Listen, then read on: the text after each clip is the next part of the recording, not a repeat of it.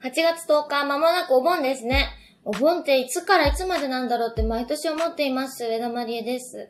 上田さんは久留米に帰ったとか帰ってないとか、あ、そうなんです。実は内緒にしてたんですけど、内緒にしてたんですけど、私、実は久留米に弾丸で帰ってたんです。ほんと弾丸24時間ぐらいしかいなかったんですけど、ちょっとね、久留米にピッとお盆帰れないしと思って一瞬帰りました。豚骨ラーメンエキスが足りなくて、本場の豚骨を一回夏の真っ盛りのこの時に入れておかないと、もうダメだ。超えられないという気持ちから、ラーメンハチへ行きました。すみません。行きました、私、ラーメンハチ。美味しかった。また並んでたし、焼き飯久しぶりに食べましたけれども、確認の意味も込めてラーメンハチを食べましたね。出会い直しみたいな気持ちです。美味しかったな。そしてですね、久留米むつもんのですね、元ショッパーズだった場所が、今、クルメリアってとこになってるんですけど、そのクルメリアの上の方に、久留米昔、レトロ店みたいなのが今やってまして、でその中でこう、久留米の大切な場所みたいな感じで地図の上にポンと旗を立てるような企画がやってましてですね、私そこにちゃんと立ててきました、私も旗を。あの、見に行ってくれたら私の字がわかる人にはわかると思います。あ、これマリエちゃんが書いたんだなって見に行ってほしいなと思いますけれど。あと、それからね、久留米温泉？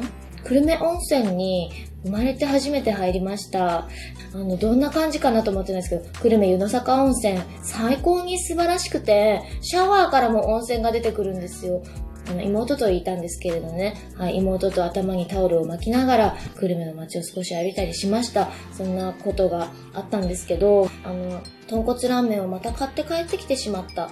私は家の中に24食ぐらい豚骨ラーメンがあるよ。父からも母からも届いたからね、本当にいっぱいあるんですけれども、それでも足りなくて私は久留米ラーメンをまた買って帰ってきました。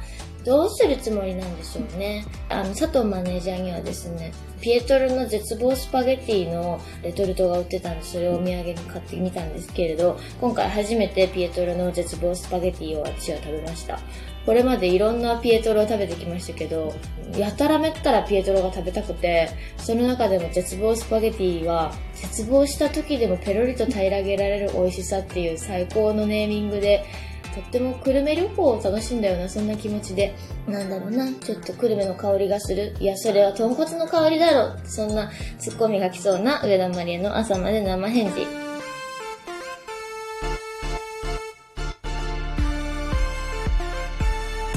上田まりえの朝まで生返事。色構成が届いたり、だんだんアルバムの完成に近づいていますが、アルバムのデザインでこだわったところなどありますか？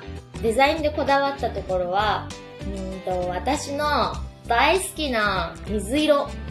私、これまでずっと人生で生きてきて、おそらく、赤も好きだけど、水色が多分、ずっと好き。一番好きの歴が長い色。白も好きなんですけど。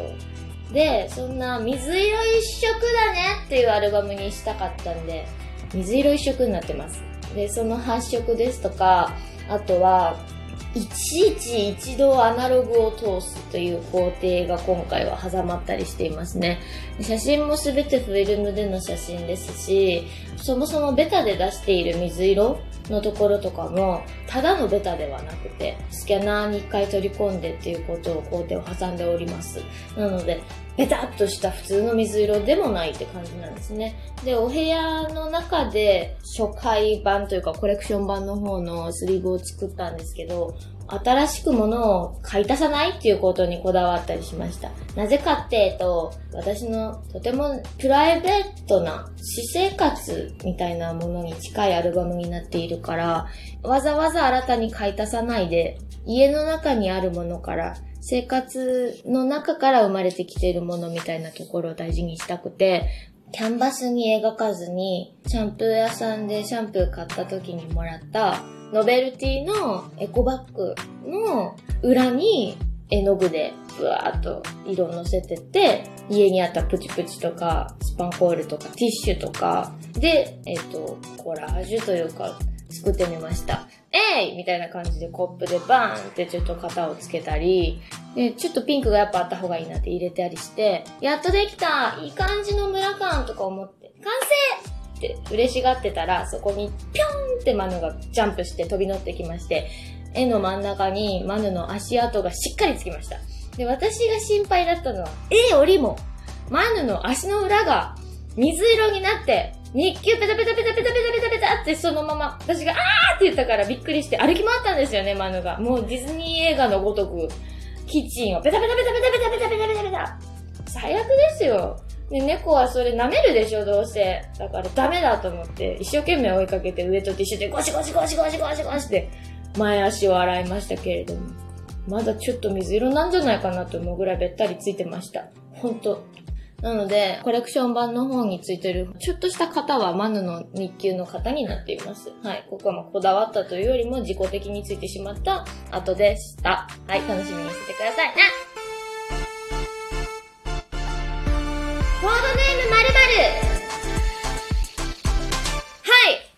やります。ベイビーベイビーベイビー企画では本当にたくさんアンケートをいただいていたので、今週も引き続きアンケートを読ませてください。めっちゃあるんねんめっちゃあるんねんほんまにほんまにでは、いっぱいあるすごい量ですねでは、カモンお前だコードネーム、キサ様。キサ様。貴様みたい。ユーフォリア計画の3曲、シグナルはの、ダラダラ、ベイビーベイビーベイビーの共通点は？部屋と宇宙。これだ。ユーフォリア計画を一番具現化していると思う曲は？え？そんなの一番とかないですよ。3曲連続で、そして11曲を持ってやっとユーフォリア計画を具現化されたわけですから、11曲すべてで、やっとユーフォリアですキサ様、ありがとうございます。もう一個行こうか。こちら、コードネーム、クーカ様。歳月を経て曲を完成させるにあたり、歌詞など変更した部分はありますか？ないです。一つもないです。ない。なかったよ。次。本当にありがとうたくさん。パンこちらはコードネーム、ともすけ様。ともすけは内文字です。ユーフォリア計画は計画が先にできて、その後に曲を作ったのですか？それとも、その逆ですか？はい。逆です計画は本当に後付けで、正直こんなにも、2022年、計画計画計画計画、計画計画計画と言ってるつもりではなかった。某ピアノの西村さんにも言われたよ。計画頑張ってねーって。シグナルあの計画、ダラダラ計画、ベイビーベイビーベイビー計画、そのすべてをユーフォリア計画と呼ぶみたいな。何を、私はそんな計画ばっかりしとるんやと思ったんですけれども、これはもう逆逆逆、後付けの計画です。ユーフォリアというアルバムを作りたいなって思っていたっていうことがずっとずっとあって、その思いたちすべてをユーフォリア計画って私はもうプロジェクトとして呼んでいたっていう、そんなような感じでございます。なので、この計画をいついつ実行するぞっていう感じでやってるのではなくて、曲ができてきて、これはアルバムユーフォリアっていうものにいつかするっていうものの、着手をしたから、ユーフォリア計画っていう一連のみんなを巻き込んだプロジェクトになりました。はい。質問にも行こうか。曲を作る歌う以外でのユーフォリアはどんなことで感じますか？私、曲を作る歌う以外でのユーフォリアは本当に全然なくて何かが形になっていくこと、まあ、曲以外でもいいですね。最近だと映像でもそうですし、ジャケットでもそう、グッズでもそうですけど何かを作って出来上がっていくこと以外に私はユーフォリアなんて感じない。しかもその作って出来上がる過程がですよ、何かお金で買ったものとかではなくて、ないな、これがないな、困ったな、どうしよう。どうしよう。でもこうしたらできるかもなっていう工夫のするですね。それが思ったよりもよっぽどいいものになったっていう時、この時が一番史上最強のユーフォリアを感じる瞬間ですので、はい。そういう風に私は生きていきたいなと思います。上田マリエを好きな皆さんにもそういう精神があるといいなとちょっと思ったりしながら、マヌとヒャーをめでながら生きていきたいと思います。というわけで本当にたくさんのアンケートをどうもありがとうございました。あ、やべえ。